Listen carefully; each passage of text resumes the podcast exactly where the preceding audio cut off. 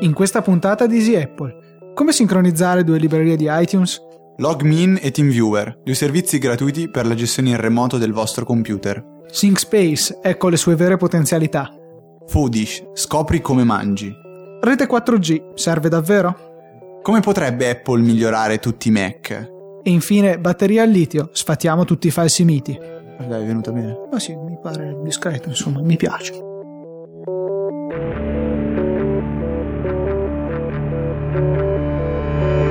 Puntata numero 58 di Easy Apple. Come avrete sentito abbiamo leggermente cambiato, ma anzi non tanto leggermente, come gestiamo le puntate. Infatti adesso all'inizio subito avremo un riassunto di quello che verrà trattato nella puntata, la sigla di apertura che ormai è storica e poi silenzio mentre parliamo. Sarà un po' più imbarazzante quando stiamo zitti perché non ci sarà la musichetta Bellatrix che abbiamo sempre avuto a riempire i vuoti, però crediamo che metta più in risalto quello che diciamo e ci allineiamo un po' a tutti gli altri podcast anche. Sì, poi bisognava sempre stare attenti a controllare che la musica non avesse sbalzi magari durante i momenti di pausa. E quindi abbiamo un pochettino anche cercato di rendere più omogeneo il tutto, tutto la puntata, l'audio, magari meno stressante perché può dare fastidio la musichetta di sottofondo. Io per, per quanto esempio... la tenessimo bassa, tutto sommato. Sì, però devo ammettere io, eh, per quanto possa trovare interessanti altri podcast anche italiani, ce n'è uno in particolare di cui, vabbè, non, per correttezza non dico, non dico il nome, eh, dove ha una musichetta, un loop, diciamo, che è, a mio parere purtroppo è fastidioso e l'hanno, l'hanno lamentato in tanti questo problema. Quindi... Sì. Dai, dopo questa piccola modifica al podcast, annunciamo anche, preannunciamo che avremo a breve delle novità sul sito. Ci dovevamo lavorare mezz'oretta, è diventata un'ora e mezza, però sono dettagli, insomma. Tanto sì. ci sono solo gli esami. Il, ecco, il problema è questo, che noi è qualcosa che vorremmo cercare di realizzare nell'immediato, comunque in un tempo molto breve. Bisogna un attimo capire come sarà il nostro tempo da libero in questi giorni, visto che appunto da settimana prossima, esattamente da martedì, inizieranno gli esami, quindi ci sarà un mese di full immersion con puntate che, scusandoci in anticipo, saranno con un audio sicuramente non impeccabile come questo. A meno che qualcuno non ci voglia gentilmente offrire un secondo microfono, perché in effetti ci stavamo pensando sarebbe proprio il caso di avere due microfoni anche per quando registriamo insieme. No, Però beh, a parte, al momento a parte gli scherzi, l'idea, l'idea è veramente questa e noi ci Abbiamo... piacerebbe trovare uno sponsor, eh, perché alla fine il nostro podcast è piuttosto ascoltato, garantiremo una discreta visibilità. Se qualcuno di voi è interessato, conosce qualcuno che potrebbe essere interessato, o magari, non so, anche un autolavaggio, voglio dire, non è necessario che sia sì, correlato al mondo Apple. Un autolavaggio a Pizzo eh, Calabro avrà no, sicuramente eh, a Roma, a Roma avrebbe sponsor. più successo perché abbiamo visto che la maggior parte dei nostri ascoltatori, se consideriamo la newsletter come un campione attendibile, è di Roma. Quindi... Sì Anche per una questione statistica, nel senso Roma è la città più popolosa d'Italia, è chiaro che la maggior parte degli ascoltatori siano lì. Però vabbè, comunque se c'è qualche autolavaggio di Roma che conoscete che ha bisogno di pubblicità su un podcast eh, dedicato al mondo Apple, noi siamo qui e saremo felici di essere sponsorizzati da voi, insomma.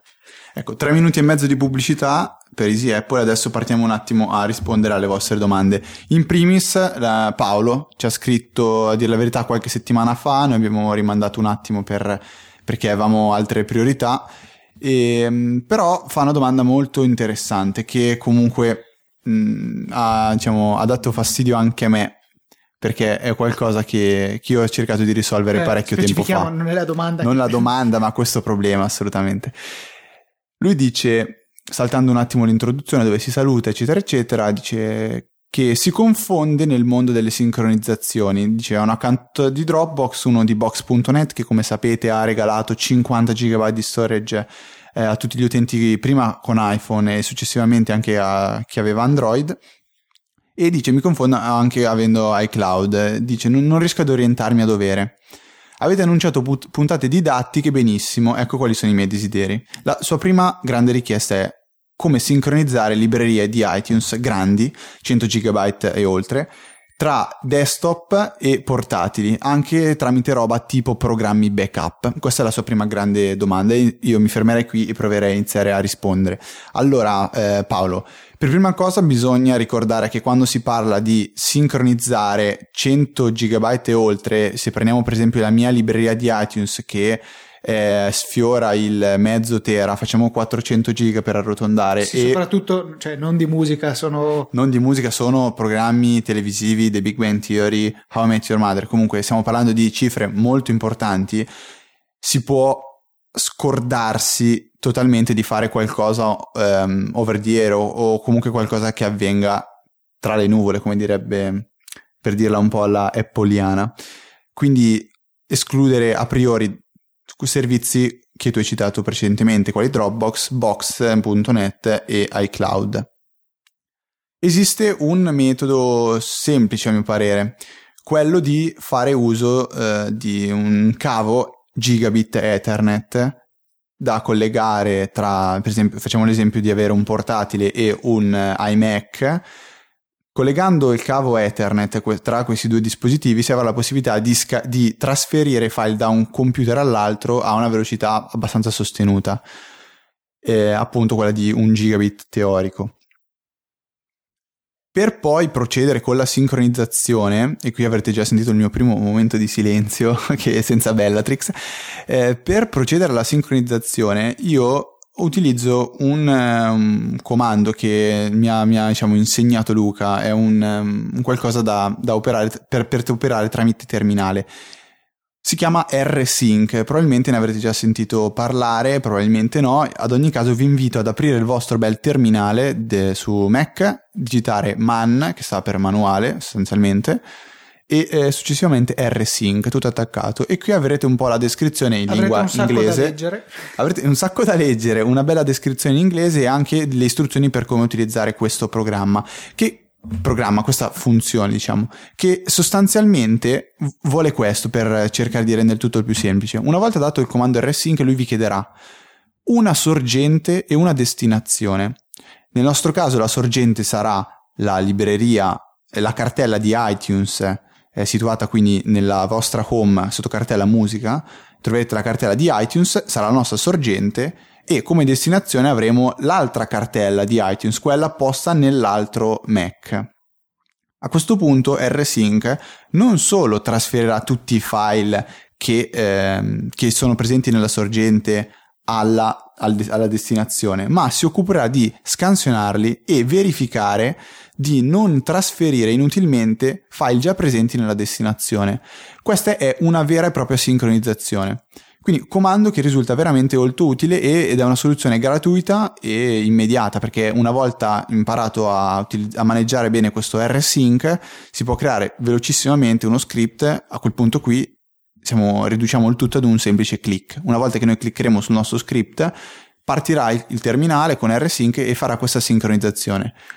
Io lo trovo molto utile anche per esempio eh, e, qui... e, soprattutto per questa funzione che stai per descrivere, perché se noi abbiamo la necessità di avere la stessa musica, gli stessi video su due librerie di iTunes, portatile fisso per esempio, non è, non è efficace questo sistema per via di come iTunes gestisce la sua libreria. Comunque esatto. procedi con il caso chiavetta. Che... Esatto, questo diventa molto utile per esempio nel caso in cui voi abbiate una, una chiavetta su cui volete tenere la vostra musica.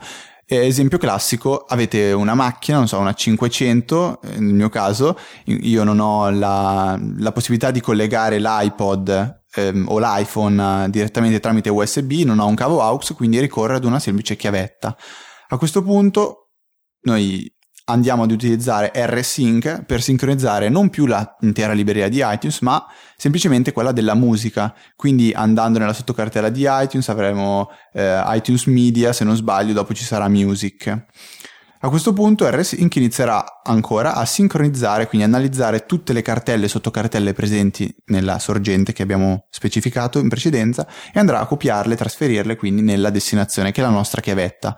Utile questo, questo RSync invece di un semplice copia proprio perché eh, non andrà a ricopiare i file già presenti nella chiavetta, ma farà una vera e propria sincronizzazione.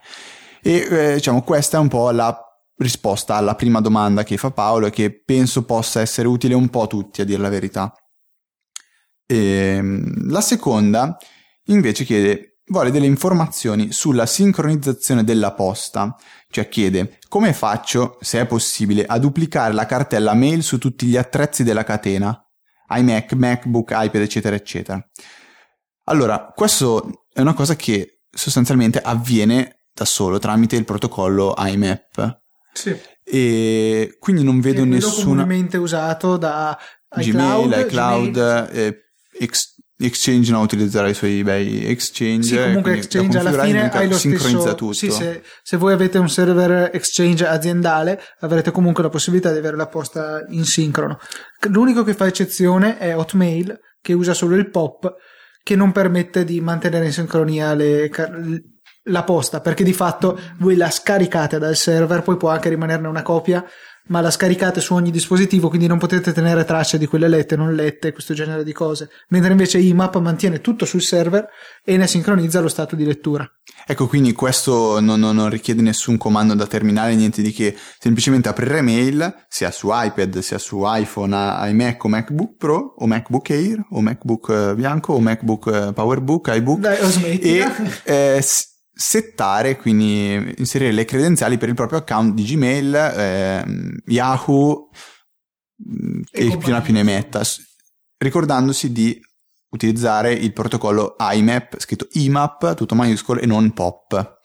E questa è la risposta alla seconda domanda. Grazie, siete mo- poi finisce dicendo Paolo, grazie, siete molto chiari e informativi, anche simpatici, bene, fa, fa veramente, ci fa veramente felici e grazie. E con qua diciamo Un- devo- abbiamo esaurito queste domande. Qua- Se Luca quasi. ha qualcosa da ecco aggiungere. sì io avevo da aggiungere come fare nel caso in cui noi abbiamo due librerie che vogliamo mantenere completamente in sincronia eh, su due computer diversi bisogna a questo punto affidarsi ad programmi appositi di terze parti uno di cui ho sentito parlare molto bene ma personalmente non l'ho mai provato si chiama SuperSync disponibile sia per Mac che per Windows costa tre- cifra di 35 dollari Mhm. e utilizzabile fino a 5 computer per cui alla fine fa 7 dollari l'uno 5 euro è ancora un prezzo buono Buono. insomma Ehm, vi permette di sincronizzare tutta la libreria una parte della libreria musica video eh, farne dei backup. Insomma è molto completo. Vi consiglio di scaricare la demo gratuita dal sito che vi permette di sincronizzare fino a 25 tracce alla volta. Permette poi di esportare anche tutta una parte della libreria come cartelle ben organizzate per cui potrebbe andare bene anche nel caso della chiavetta. Poi potreste fare per esempio eh, la- una playlist che chiamate macchina dove mettete dentro le ehm, canzoni che vi interessano e poi tramite questo programma esportate tutti i file mp3 che sono presenti in questa playlist mentre invece con iTunes potete solo esportare la playlist in quanto elenco di canzoni ma non con i file ehm, veri e propri insomma dateci un'occhiata supersync.com Sì, eh, oppure, il, Oppure- vi sbattete a leggere un po' tutto quello che fa R-Sync eh, Sì. fate a mano, vi create voi script. Sì, no, ma credo che sia leggermente overkill per Sì. fare questo genere di robe. Oppure vi rassegnate ad avere la libreria semplicemente sul vostro fisso o portatile, anche perché ricordiamo che non, riuscite mai a sincronizzare tutto perfettamente, per esempio il numero delle riproduzioni. Se non sbaglio, SuperSync riesce a sincronizzare anche quello. Mm. Hai già 35 ok. euro in mano, perché? 35 dollari Luca. Eh, sono 27 euro. Stavo prima convertendo un attimo. No, ehm, ok, qua prima parte queste domande, molto bello, anzi se avete altre domande, magari anche proprio relative a quello che abbiamo appena detto, o siete proprio interessati a R-Sync o a, o a un po' come, come ci adattiamo noi, noi personalmente, chiedete pure tranquillamente. Ok, adesso direi di ehm, andare a concludere la parte del podcast che tratta di recensioni e cose di questo genere. Dopodiché facciamo una parte discorsiva cui Riflessiva. riflessiva su alcuni argomenti che ci interessano particolarmente. Ma lascio la parola di nuovo a Federico perché vi parli di alcune applicazioni piuttosto interessanti. Ecco, mi, mi spiace che vi dobbiate sorbire un bel quarto d'ora di... No, nel senso un quarto d'ora complessivo, adesso siamo già a circa 14 minuti e mezzo, quindi no, in realtà vi beccherete almeno altri 5 minuti delle mie belle parole. Mi spiace per voi. Allora, prima coppia di applicazioni di cui voglio parlare sono entrambe gratuite e servono per collaborare eh, tra Mac, o meglio, per effettuare una bella coppietta ah, tra Mac e iOS. La prima è molto famosa, si chiama Log Me In ed è un servizio totalmente gratuito per chi naturalmente non lo utilizza a livello professionale che permette di gestire, controllare e trasferire file in remoto con un computer.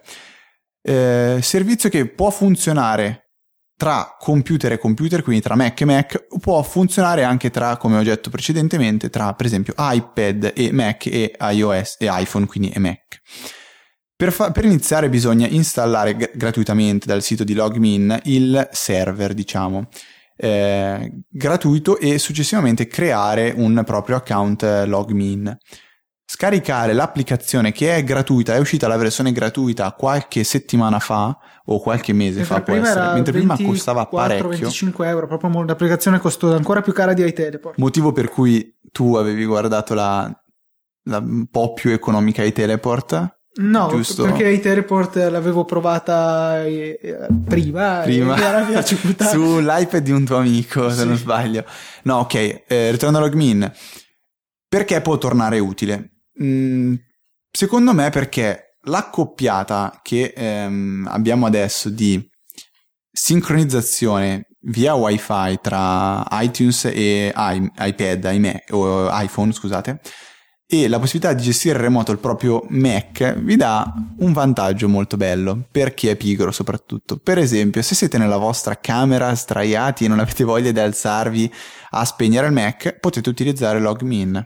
Se avete voglia di mettervi delle foto nel, nel vostro iPad o volete mettervi un film o sincronizzare della musica o un'applicazione, Cosa che io faccio regolarmente. non avete bisogno di alzarvi, andare al Mac e sincronizzare tutto, ma basterà appunto lanciare Logmin, collegarsi al remoto sul Mac che e, e gestirlo è veramente semplice, si può fare veramente tutto quello che potete fare con tastiera, mouse e Magic Trackpad e aprire iTunes, spuntare quello che volete sincronizzare, dare il sincronizza e tutto avverrà tramite wifi e voi non avete alzato un dito. Quindi sì, un po' pigri, Magari però avete, funziona benissimo. altre volte eh, dall'iPad sincronizzando l'iPhone che era in un'altra stanza o viceversa, E senza toccare il Mac. Ed è comodissimo anche nel terzo caso, che terzo esempio che mi è venuto in mente che penso sia utile è dovete lasciare il Mac acceso a scaricare delle cose e voi dovete uscire di casa, potete tranquillamente lasciare il Mac acceso a scaricare, andarvene e dopo mezz'oretta, un'oretta, due ore, quel che è, collegarvi in remoto tramite Logmin e controllare se il processo di download è finito, spegnere il Mac oppure magari, non so, far partire un secondo download. O per esempio guardarvi un film dal Mac. Beh, no, questo, vabbè, Luca. E quindi Non viene trasferito l'audio, vero? Perché se non sbaglio la, la versione a pagamento eh, lo includerà invece la trasmissione dell'audio. Per Io- cui ammesso e non concesso di avere un'ottima connessione, per esempio in locale col proprio wifi, Sono, sono abbastanza sicuro che si possa fare con la versione a pagamento, appunto, e ehm, non, ho, non ho ben capito perché dice anche che con la versione premium si può utilizzare i servizi cloud, quindi Dropbox ad esempio. si possono passare Però dei file. io sono riuscito a configurarlo anche con la versione Ah. gratis e gratuita, quindi quella che si trova nell'App Store Quella che utilizzerete tutti Quella voi. che utilizzerete tutti voi. E si possono trasferire i file. Ai- eh, poi Logmin va anche a controllare il rullino fotografico, potete inviare le foto al Mac, eccetera, eccetera. Quindi funziona bene, però queste sono cose secondarie. La seconda cosa di cui vi parlo, e cerco di essere velocissimo, è una salvezza per chi di voi viene scambiato dal momento che è appassionato di tecnologia di Apple per un informatico, tecnico, eh, comunque che deve fornire assistenza tecnica a chiunque non funzioni il computer o chi dice ciao compro il Mac, tanto poi ci sei tu che mi aiuti e quindi ti- mi permetterò di disturbarti e, e rubarti la vita per- perché non so più come mettere lo sfondo di default di, di OS X. Si chiama TeamViewer, TeamViewer, è anche questo gratuito, naturalmente per un utilizzo casalingo, domestico e non professionale. E TeamViewer ha- è sostanzialmente funziona come Logmin, cioè permette di controllare in remoto un computer, ma ha una logica diversa. A differenza di Logmin, che vi permetterà di controllare il vostro computer semplicemente dando il username e password, per TeamViewer voi avrete bisogno che fisicamente ci sia qualcuno di fronte al computer che voi volete compro- controllare che vi possa fornire un codice e ID e una password eh, che viene, che viene diciamo, mh, modificata ogni volta che voi eh, lanciate TeamViewer. In sostanza serve per non permettervi di impossessarvi del computer degli amici. ma serve ad aiutarli nel caso in cui si trovino in difficoltà. Banal, banal, banalmente io dico senti Luca guarda che non mi funziona più questa cosa qua nel Mac mi puoi dare una mano perfetto apri TeamViewer dimmi il tuo codice dimmi la tua password e Luca da casa sua lanciando il suo TeamViewer digita il mio ID la mia password si connette al mio computer in remoto lo comanda io vedo nello schermo quello che sta facendo e magari con l'ausilio di Skype ci parliamo e mi spiega un po' quello che sta sistemando. Il tutto fluidamente e senza il bisogno che Luca da Verona venga a Milano o comunque nel caso sia stiamo parlando di un vostro amico, non vi dobbiate scomodare per andare da lui a fornire assistenza. Quindi sì, il consiglio in più rispetto alla condivisione dello schermo di Skype si ha il fatto che non eh, si può controllare lo schermo, non è necessario dire adesso clicca qui, adesso clicca lì, Ehm, è una, un aiuto attivo, diciamo. Ecco, e questo potrete farlo in tutta comunità anche dal vostro iPhone. Vabbè, risulterà tutta un pochettino forse... più comodo. Un po', un po', più scomodo, un po' più complicato, o da iPad, anche qui in maniera gratuita. E eh, a differenza di Logmin, che è un'applicazione gratuita universale, qui saranno due applicazioni in versioni diverse, anch'esse gratuite però.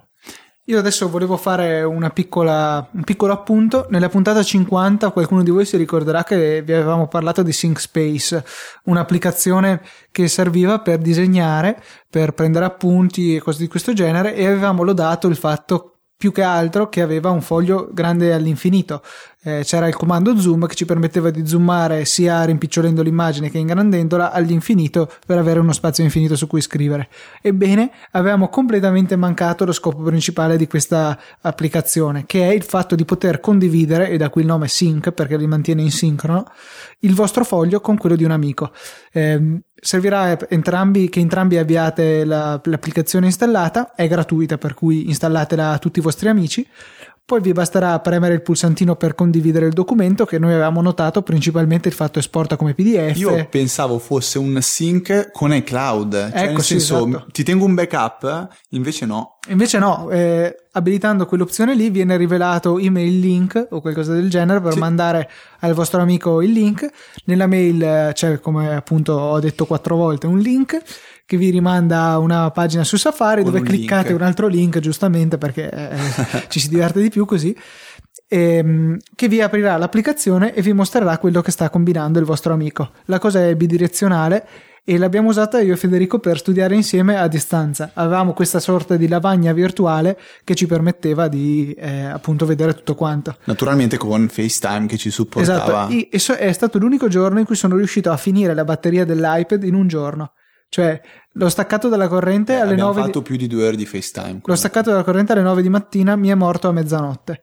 E l'ho usato proprio pesantissimamente. Guardate un sacco di video, due ore e mezza abbondanti di FaceTime, sempre schermo acceso con uh, SyncSpace aperto, slide, PDF, video, navigazione web. Proprio l'ho usato tantissimo e mi sono sentito un uomo nuovo quando sono riuscito a finire. ha, anche, ha anche detto questa mitica frase: Questa è la nuova frontiera dello studio. No, no, veramente. È veramente. È vero, perché cioè, no, alla no. fine già ogni tanto capita che mio papà, eh, parlando, gli dico: Eh sì, ho studiato con Federico e siamo però a 200 km di distanza. Già a lui gli sembra una cosa bella, gli sarebbe piaciuto averla ai suoi tempi all'università.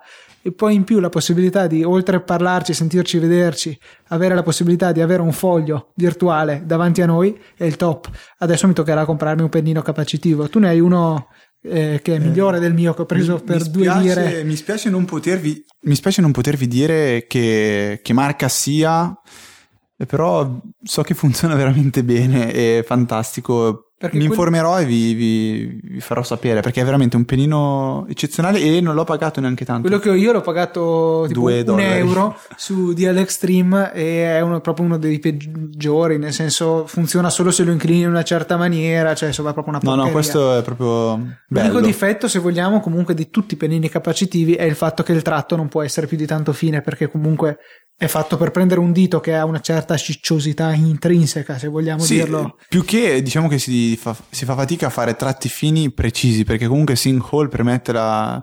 la SyncSpace. SyncSpace, scusate, sì, SyncHole è un'altra cosa. Eh, permette di scegliere la, lo spessore della, del tratto però diventa poi difficile essere precisi quando si fa un tratto piccolo perché non vedi dove stai scrivendo esatto, sostanzialmente. Esatto, perché la testa di un, di un pennino capacitivo è comunque piuttosto larga, sarà 3-4 mm almeno. Sì, sì, sì, sì, secondo me può anche andare anche... Mm. No, però, però, arriva vicino al centimetro, secondo me la, la parte che ho io. Una cosa interessante comunque è stata presentata al CES, non è ancora stato specificato quando funzionerà, una sorta di libro quaderno che una volta aperto ha la possibilità di inserire nella pagina di sinistra l'iPad, nella pagina di destra si scrive con un'apposita penna che in realtà non va a marchiare con dell'inchiostro la pagina e quello che viene scritto viene trasferito sullo schermo dell'iPad. Cioè tu pensa una cosa del genere associata magari a questo programma qui cosa ci permetterebbe di fare anche soprattutto prendere appunti durante le lezioni diventa estremamente più comodo di quello che è adesso perché allo stato attuale se magari ci dotiamo di una tastiera esterna si può tranquillamente prendere appunti con l'iPad ma questo va bene se fai una facoltà eh, letteraria, diciamo umanistica, dove gli appunti sono delle parole e poco più. Mm-hmm. Noi che dobbiamo farci schemini, disegni, formule, è molto più difficile anche con la tastiera più bella del mondo. Assolutamente. Assolutamente condivido quello che dici, però perché Come dicevi tu, la nuova anche, frontiera dello studio si, anche si sta andando veramente. Se vogliamo, eh, in ogni caso, siamo più veloci, ripeto, le formule a, far, a scriverle su carta che non a digitarle sul computer. Ma, ma anche a disegnare, secondo me, una struttura come facciamo eh. noi, dei grafici rimane più veloce. Però la possibilità di condividere, eh, quella... di condividere, farlo in due, poi comunque rimane lì in digitale, non lo perdi e non si rovina. Puoi cancellare senza fare pastrocchi con le penne, con le matite, puoi usare colori di- differenti in modo veloce, diventa qualcosa di, di veramente utile. Bisogna, bisogna dare tempo al tempo, secondo me. Sì, sì, comunque se uscirà questo prodotto in un tempo ragionevole e avrà un prezzo ragionevole, credo che lo comprerò molto volentieri. Potrebbe veramente essere la svolta per questo uso. Mm. Hai ragione. Ultimo secondo, ultima applicazione prima delle, delle riflessioni. Eh, io ultimamente mi sono un po' fissato sul cercare di capire dove iOS può andare a cambiarti la, il modo di vivere la giornata quotidianamente.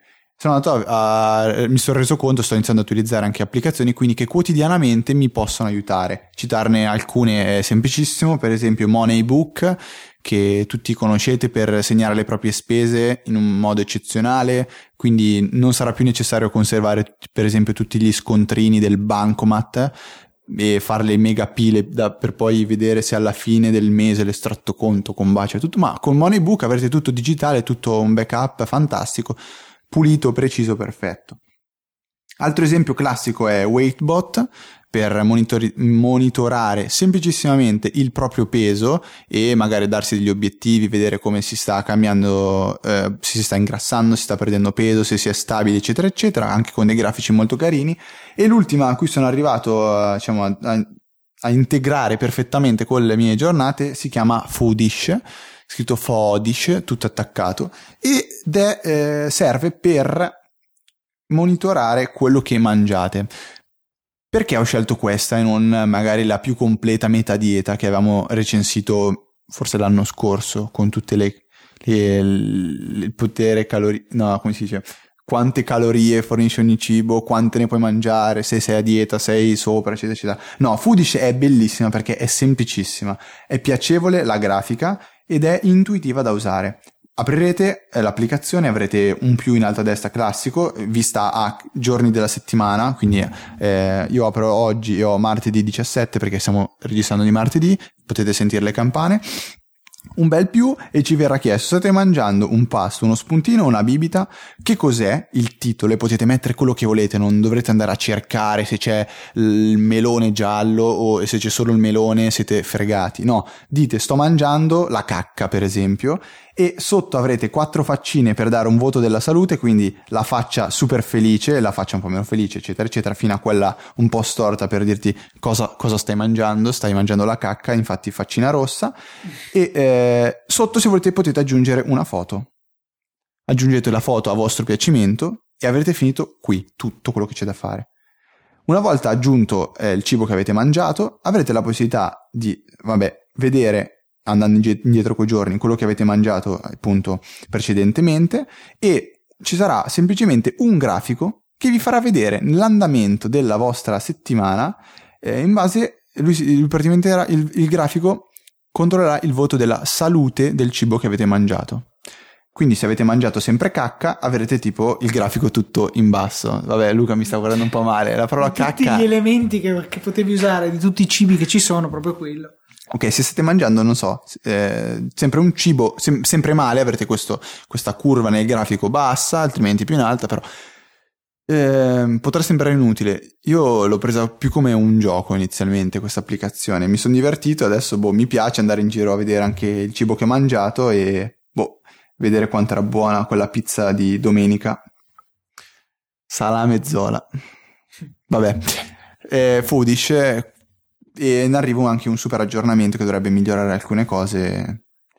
E il prezzo, il prezzo dovrebbe essere di 79 centesimi, però In ogni caso, vi ricordiamo, tutti i link eh, sono disponibili sul nostro sito su easyapple.org e vi chiediamo ancora una volta, probabilmente ci odierete perché continuiamo a dirlo, se volete comprare le applicazioni che vi segnaliamo, potete cliccarci sopra mh, dal nostro link e ci verrà data una piccola minima percentuale e per voi il prezzo invece rimarrà invariato. Tra l'altro è interessante il fatto che se voi, non so, cliccate su Foodish, la acquistate nel- tramite il nostro link e poi comprate anche un'altra applicazione st- che vi arriverà nella stessa fattura del giorno dopo, anche il, um, una piccola percentuale di questa, sempre il 5%, ci viene data, per cui se dovete acquistare qualche applicazione, magari se lo fate insieme a quelle che vi consigliamo noi, ci farebbe senz'altro piacere perché ci aiuta a coprire le spese del server e del microfono magari. Futuro secondo microfono. futuro secondo microfono, aperta parentesi, Foodish costava 79 centesimi fino a qualche giorno fa, adesso si è alzata a 1,59 euro, ahimè. High tech. Oh, bella Luca. Sì, no, dai, ok, battuta triste a parte. Adesso passiamo ai nostri momenti di opinione. Mm. Eh, tutto parte da dove Luca? Perché facciamo un bel percorso, il tutto parte da dove?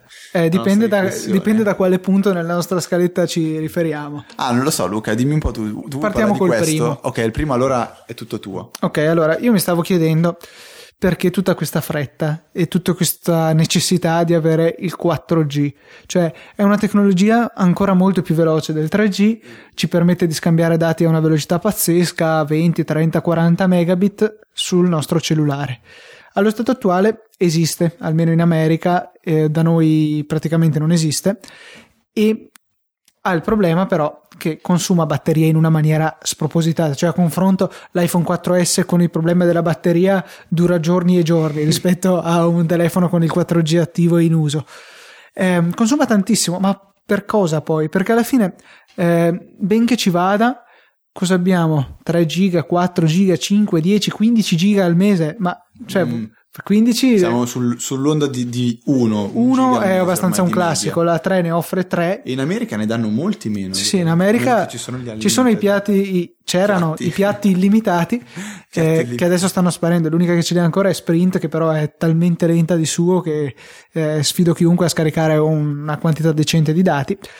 Eh, comunque, sì, dicevo che alla fine a cosa ci serve scaricare così veloce eh, dei dati che poi alla fine sono pochi perché se abbiamo solo un giga al mese o due giga al mese o tre giga al mese non è che possiamo scaricare chissà che senza contare che scarichiamo un sacco la batteria, cioè l'unica cosa utile è esaltarsi nel fare degli speed test, cosa che io veramente mi esalto a fare gli speed test. Ehm, Fin troppo, eh, fin troppo. Cioè sono abbastanza malato di, di speed test, eppure io non vedo l'utilità di questo, cioè proprio non, non capisco tutta questa necessità di avere il 4G senza avere poi la possibilità di avere dati illimitati. I dati illimitati poi costerebbero tantissimo, cioè se tanto mi dà tanto un piano con i dati illimitati potrebbe costare 70, 80, 90 euro al mese. Eh, allora in quel caso ok parliamone, però sarebbe utile principalmente come linea fissa, nel senso stacchiamo la DSL, ci mettiamo una bella chiavettina 4G e abbiamo la connessione molto veloce perché si parla si parla che poi esatto è da vedere qual è la velocità che avremo nel mondo reale di 20, 30, 40 megabit. Tuttora già, già la Vodafone offre eh, una strana offerta che è una sorta di pseudo 4G a 42 megabit teorici che è disponibile Con le chiavette, sì, con le chiavette è disponibile in poche città italiane, tra cui Per Milano, il primo giga sarà però. tra cui. Milano e Verona, per cui mi va bene. Eh, Ma eh, tranne Novaglie. No, a casa mia eh, non esageriamo.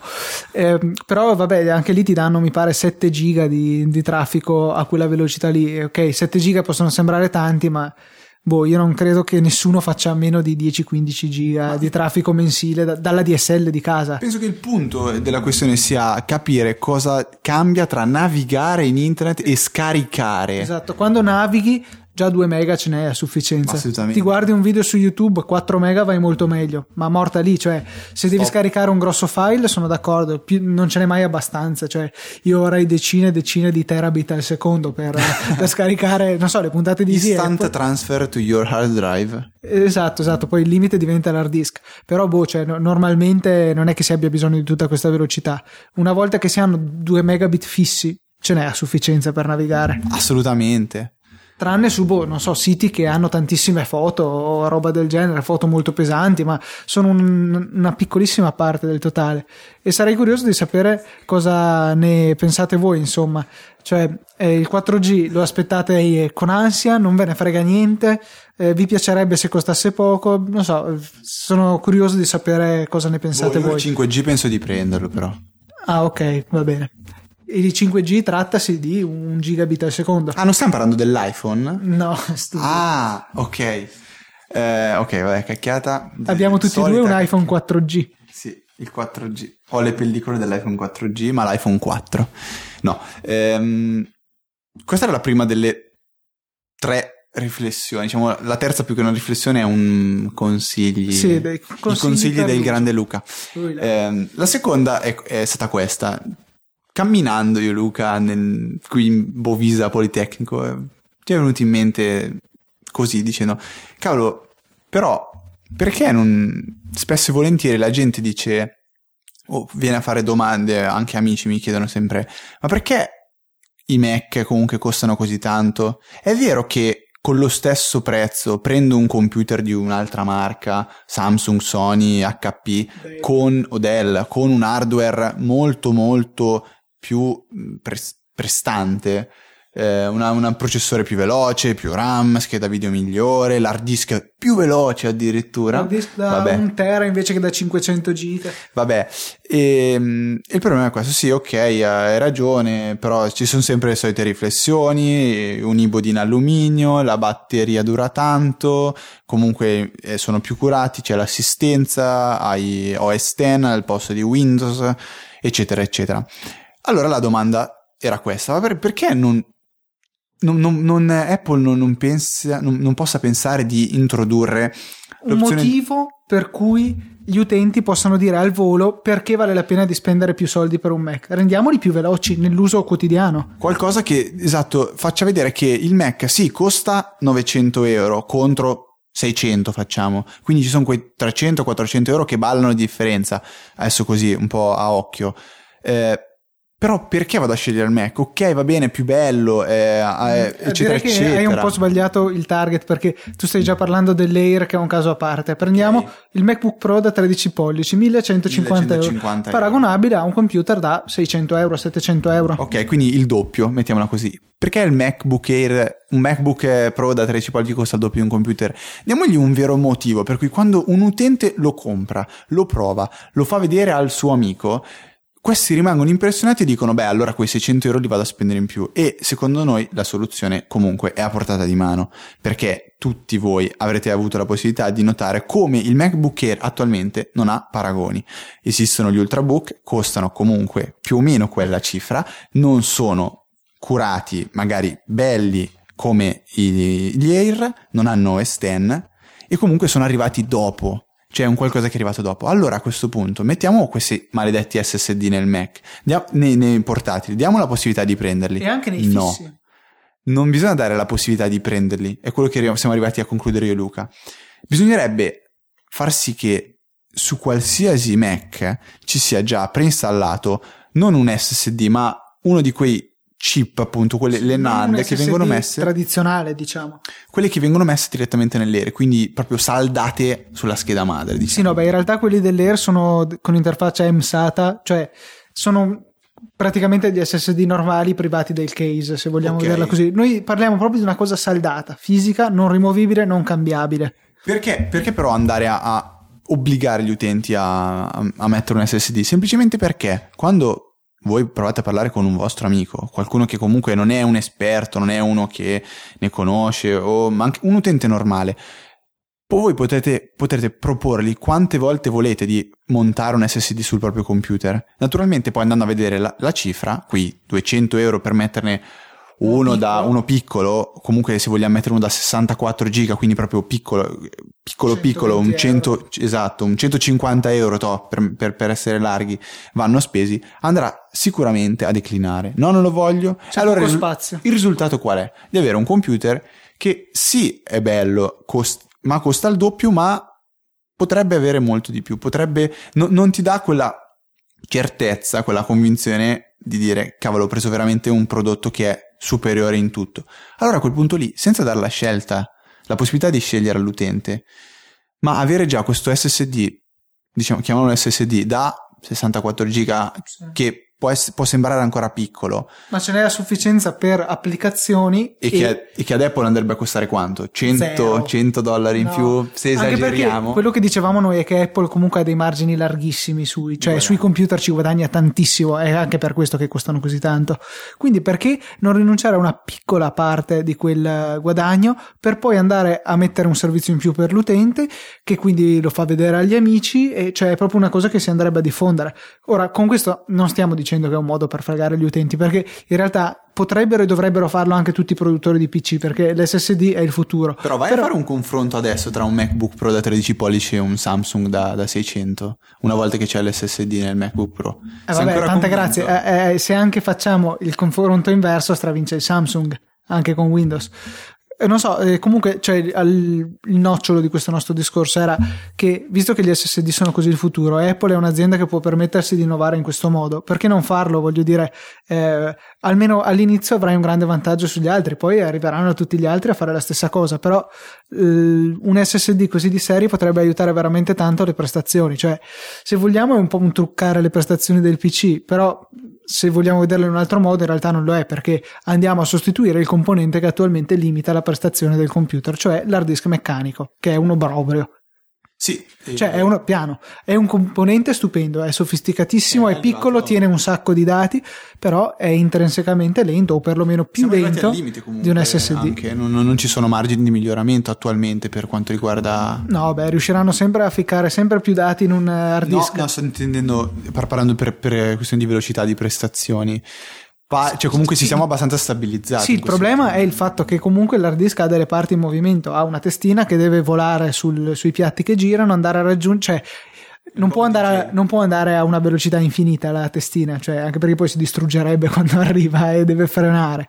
Eh, c'è un, questo limite, c'è un limite fisico, invece l'SSD che non ha parti in movimento garantisce una grandissima velocità. Ecco, ed, ed Apple magari ora più che mai può permettersi di fare questo passo, avendo acquistato, acquisito anche recentemente Anobit che deteneva gran parte del mercato di, eh, di memorie. Sì, esatto, NAND. fa sviluppo soprattutto più che vendita perché cioè, non è una... Un, da quello che ho capito non è un vero produttore di, di SSD, però è un, un grande innovatore in questo campo, insomma. Ah no, allora guarda, contro me avevo letto proprio che in questo modo Apple sarebbe andata a detenere gran parte del Guarda, questo non lo so, di... magari ho detto una boiata io. Comunque, se volete altre informazioni, cercate Anobit su, su Google, insomma.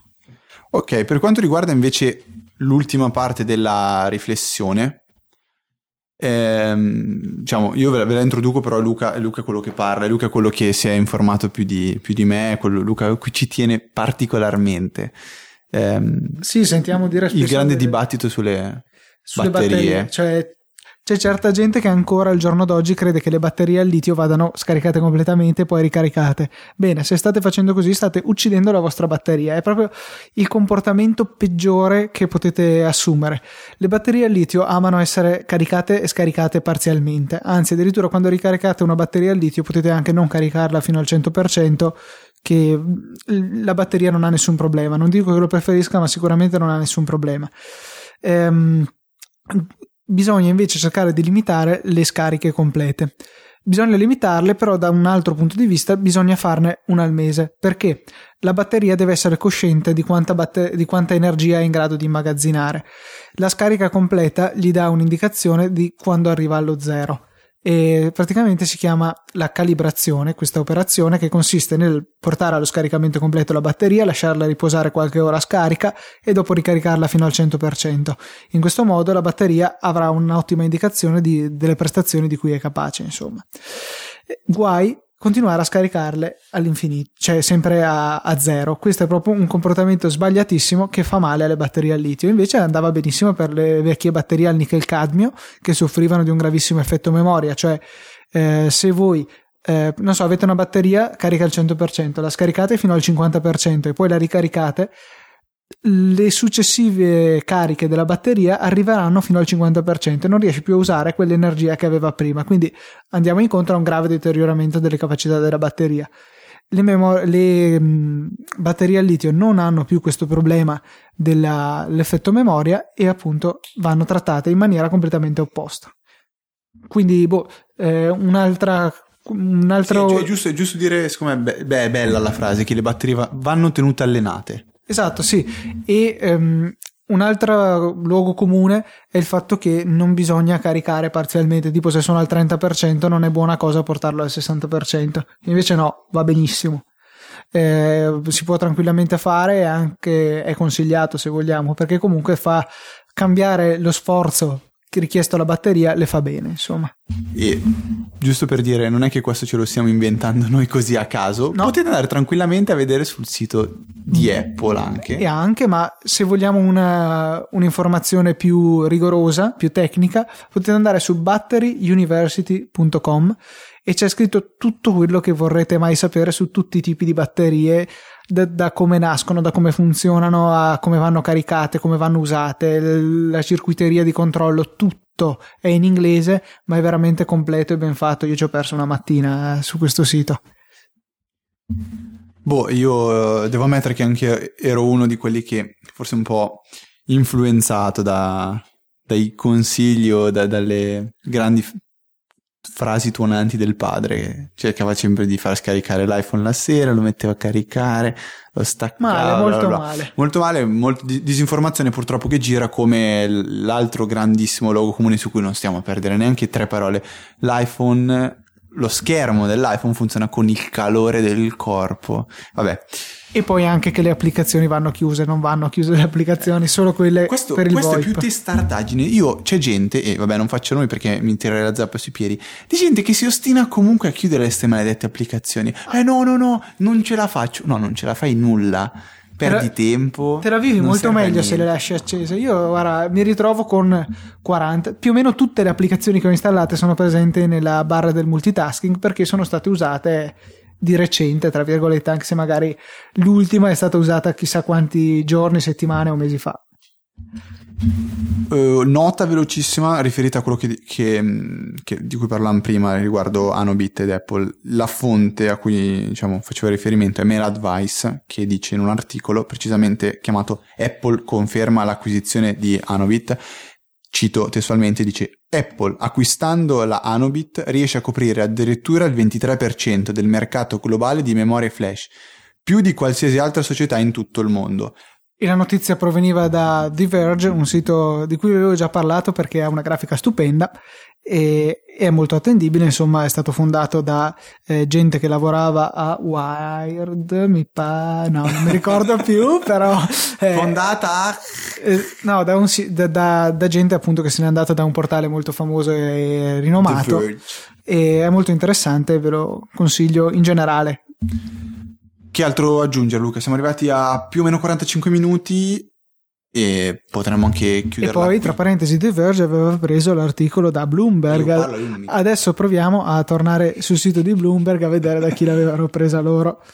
No, da che nessuno. Bloomberg, Bloomberg era la, la, sorgente originale. Peccato, mi, mi, stavo divertendo con questa caccia al tesoro a ritroso. Va bene, eh, possiamo passare ai saluti.